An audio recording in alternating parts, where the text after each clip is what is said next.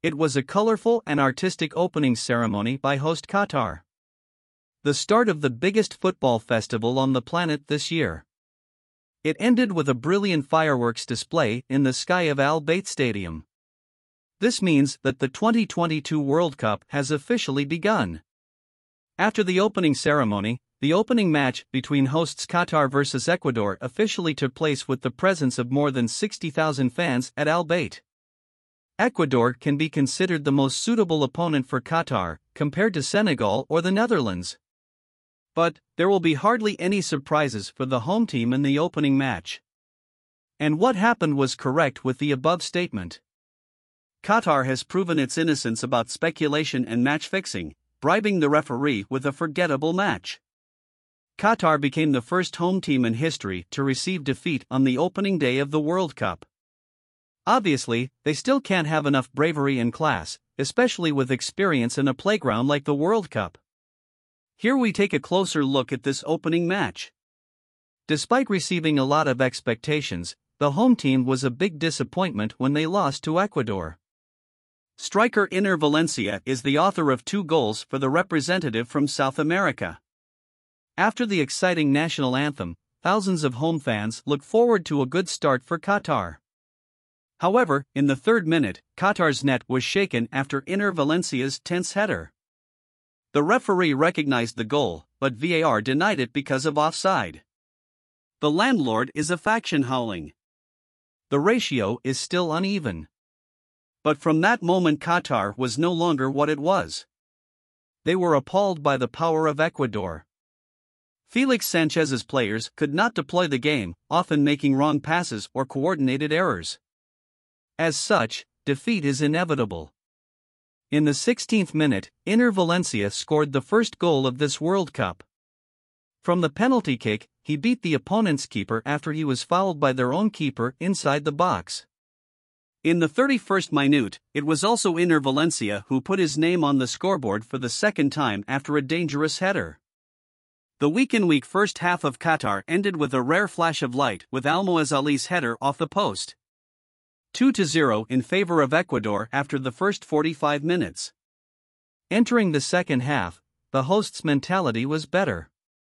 However, the gap in qualifications could not help them level the score. Ecuador continued to press high, making it impossible for Felix Sanchez's side to get on the offensive phase. The students of coach Gustavo Alfaro took the initiative to preserve the advantage and the match ended with a 2 0 victory for Ecuador. Spending tons of money still can't reach the World Cup level. When Qatar made longer term plans, things progressed smoothly. In 2004, Aspire Academy was established and reached a number of cooperation agreements with Barcelona's famous youth academy.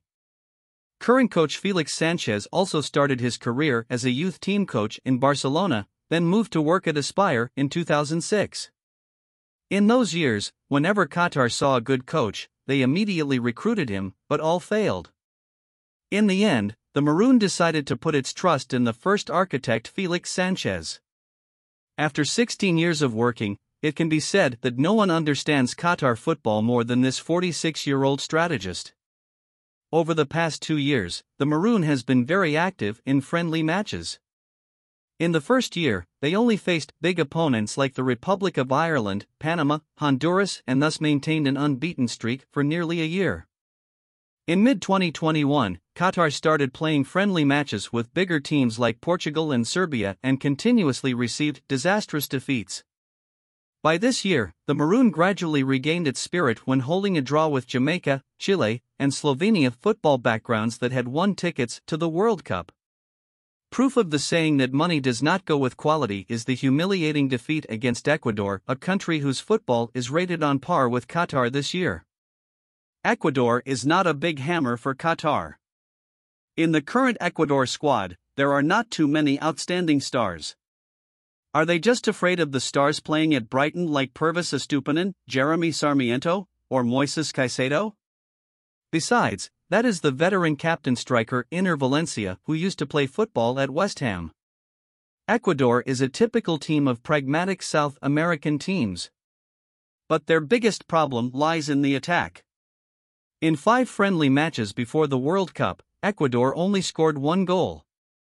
In a friendly match in 2018, Qatar even received a 4 3 victory over Ecuador. This gives the home team more confidence that they can aim to win with expertise, not with money. Yet Qatar did not have a shot on target for more than 90 minutes of the opening match. They have revealed many weaknesses and are much inferior in terms of qualifications compared to representatives from South America. The Maroon plays awkwardly and constantly makes mistakes. No one can believe they spent more than $200 billion to create the most spectacular World Cup in history. It shows the aspirations and voices of the Middle Eastern nation. Not only that, but Qatar also rose to a new level compared to them before. For many years, the Maroon has been trying to develop youth football based on the Aspire Academy. Generations of Al Ali, Bassam Al Rawi, Salem Al Hadri, and Assim Madibo are the elite products of Aspire. And the result is still zero at this time. Even looking at the salary of coach Felix Sanchez with a salary of 2.4 million euros per year, compared to Gustavo Alfaro of Ecuador with a salary of fewer than 500,000 euros a year, it is clear that coach Felix Sanchez must do it. Much more than that.